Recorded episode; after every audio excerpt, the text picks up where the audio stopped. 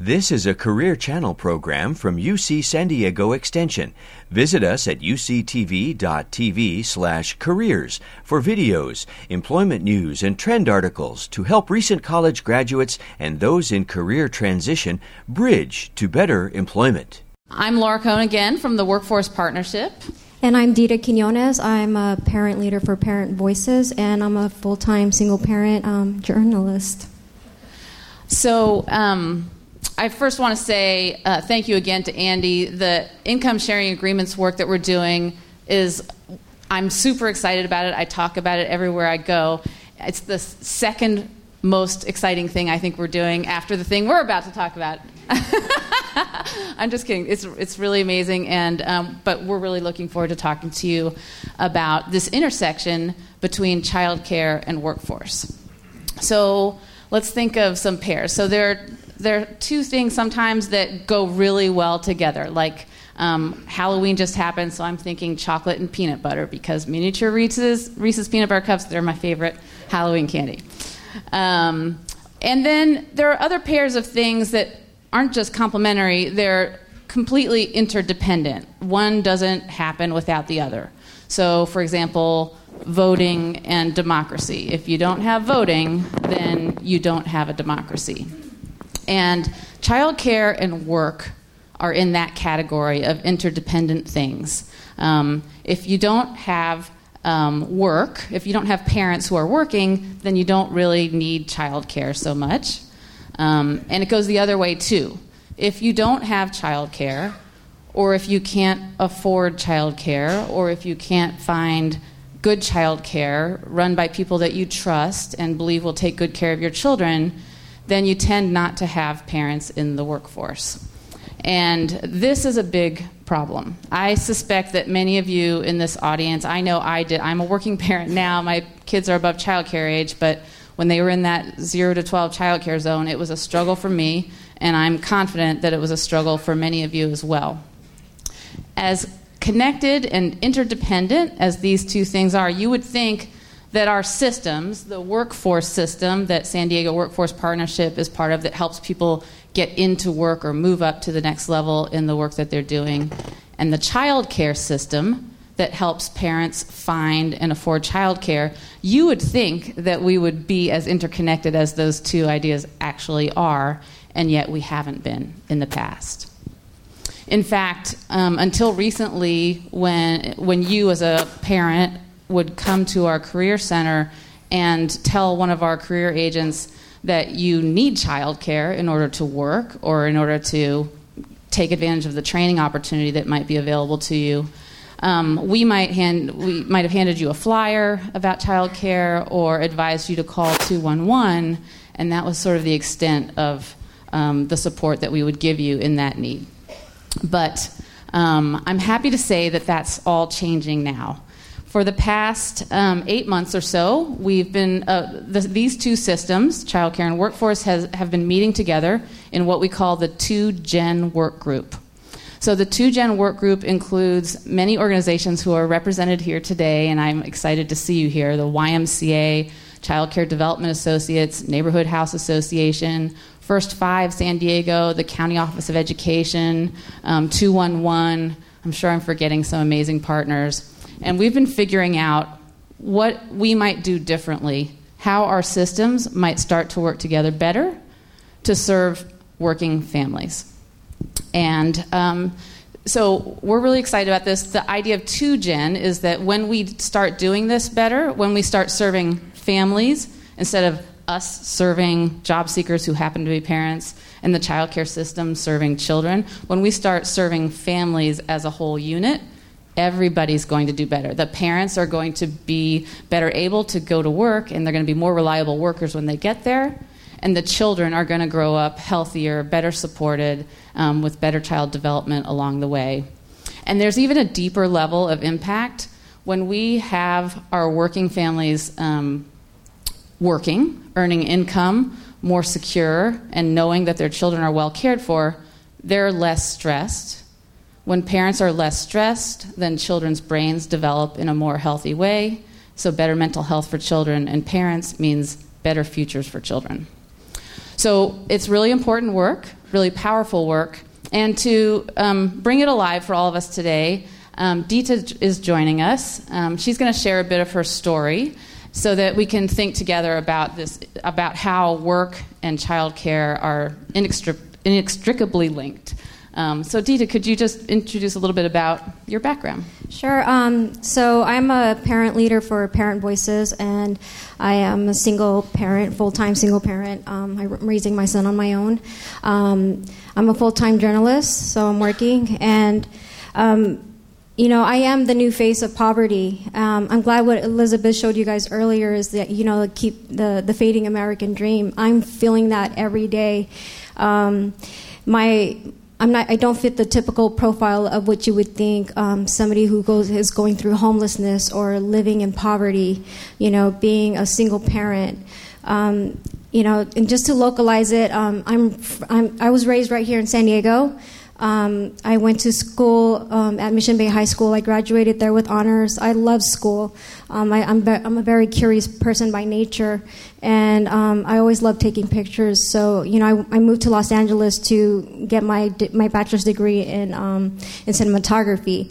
Um, thereafter, I went to UCLA to study broadcast news. Didn't finish my program there because didn't really like that program, and I had student loans crippling student loans. And so I, I needed to do something um, big. And one of those things was like, I'm going to move to New York.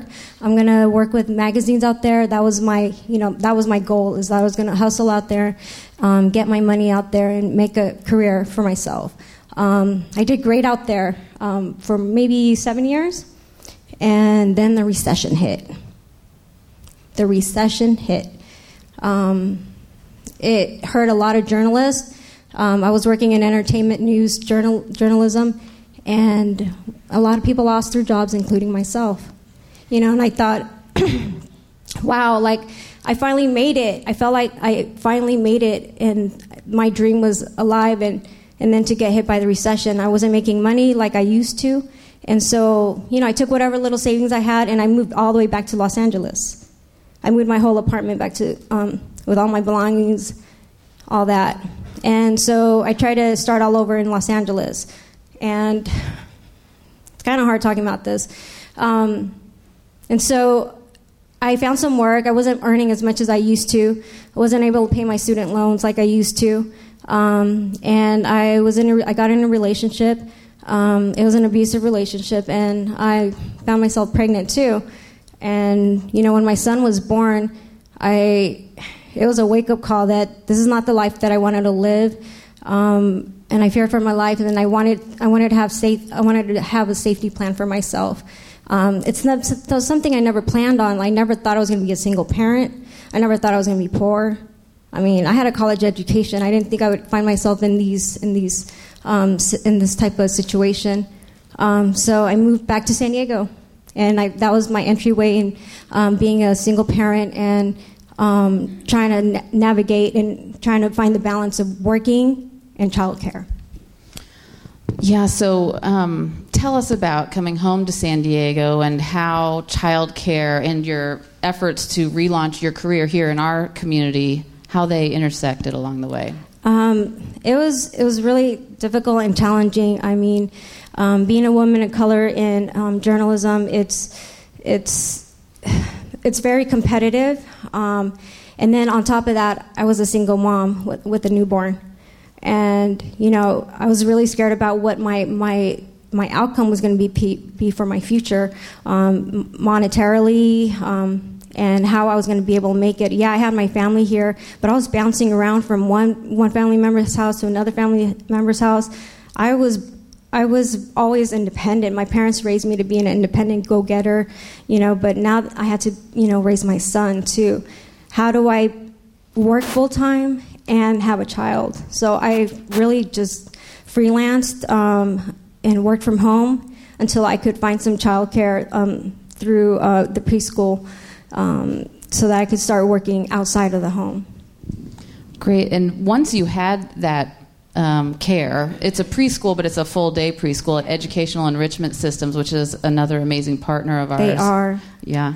So what did that what did that open up for you when you had when you had your son um, cared for by people you trusted most of the day? Well, I strategized. Well, how is I going to get in, back back into working? And I wanted to leave entertainment news and go into something more um, hard news. And it literally is like mo- a hard move to make to transition from that and going into broadcast television news. And um, so I, I, found out um, about you know about getting food stamps. I had I found out about transitional housing. Um, those are things I never thought I would have to access. Seriously, and you know, I.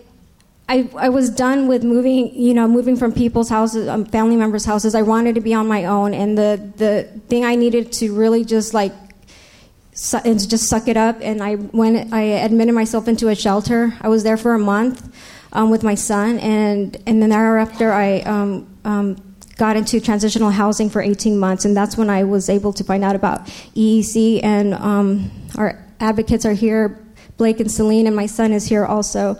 Um, and I'm very thankful for them because it.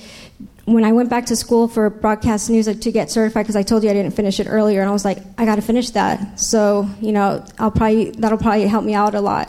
So I was going to school um, more than full time because um, I wanted to get it done fast. I wanted to get a job. I wanted to get out out of this welfare system because um, you don't get a lot. People think that oh, people are milking the welfare system. For myself and my son, you get three hundred dollars for food stamps, and then you get five hundred dollars as a cash. So eight hundred dollars a month. How do you do that with the child? That means you can't afford rent that means you're bouncing around from people's homes. And I had to access going into a shelter. That was the reality. That was my reality.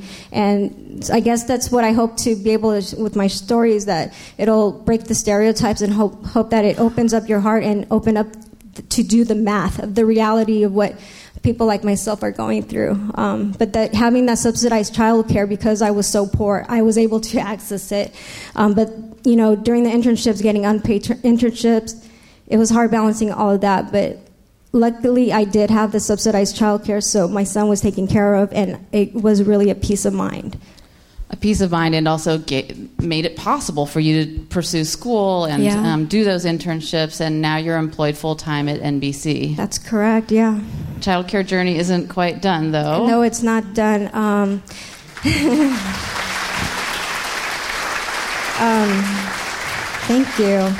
Um, yeah so i've I got out from the internships. I worked my butt off, but I got to tell you that you know working in the hard news, and I was telling you that being a single mom wasn't easy. I didn't tell them for a year that I was a single mom. Um, during one of my assignments at um, at Southwestern Community College, I had a cooperative work experience class, and one of the assignments was that you had to interview somebody that you really, really, really admired and that person was Soledad O'Brien. Um, some of you may know her, some of you may not, but she's like somebody I really looked up to as a journalist. And um, you know, I had to ask her this question. I'm like, well, how am I? The anxiety of telling them that I'm a mom and that I'm a, you know, that you know there is no nobody else. It's just me really raising my son on my own, my own income. And um, she's like, you know what? You don't tell them you wait till you get your job because there's going to be discrimination. I was going to get judged. They were they would judge like if you would be able to work the hours, if you were even capable or smart enough to do the job. You know, I didn't have my son when I was, you know, in my 20s. I had my son when I was 35. So I did the, the you know the goal of like you know have your career first and then have your child. You know, so I, I try to do the right things. So uh, the irony of that, that Soledad O'Brien advised you that, in part it's because she knows that employers don't trust that parents will have reliable care and will therefore be reliable workers. And I have to say that, you know, like work, single working parents, they have everything to lose, so they're more motivated. I'm, I was more motivated to get things done. I was more motivated to, to be the first one to like catch the story. If you need a research on that story, let me do it first. Like I worked on everything that I could, and I never told them like, no, I can't, I can't come late at night to like help out. Like I, I made it happen, and and luckily I had my family here, so that if I had to do a late night shift, they, my son would be over there, you know, in safe hands. So. Dita, thanks so much for sharing your story. I know all of us are really rooting for you and your son. Thank you. Um, and and we're confident that you're gonna that you're gonna really thrive in life you. because of the determination that you've shown. Yeah, determination, and you know this this year, like I, I didn't never thought that I would be able to do it, but you know I finally submitted for the Emmys, and I won my first Emmy, and and I that that Emmy really wasn't about the award. It was just about that. That was the first for my family. I was the first one to get that for our family and to be, you know, to be able to make it. So I hope that, you know, it, it shows a little more determin- the determination that we have as single parents to really thrive in, in the workforce. Well, um, I want to let everyone know that the Two Gen Work Group is not just meeting and talking. Um, starting this month, the Career Center advisors are helping all of our parent job seekers sign up for subsidized childcare. We're starting to um, think about some some deeper and exciting programs that we're not quite ready to announce. And we're working towards true system integration, where when you enroll with us, you also are getting co-enrolled. The eligibilities you earn with childcare, for example, would carry over into our workforce system as well. We're going to knit it together the way it should be for families like Dita's and her son. Thank you so much. Thank you. Coming.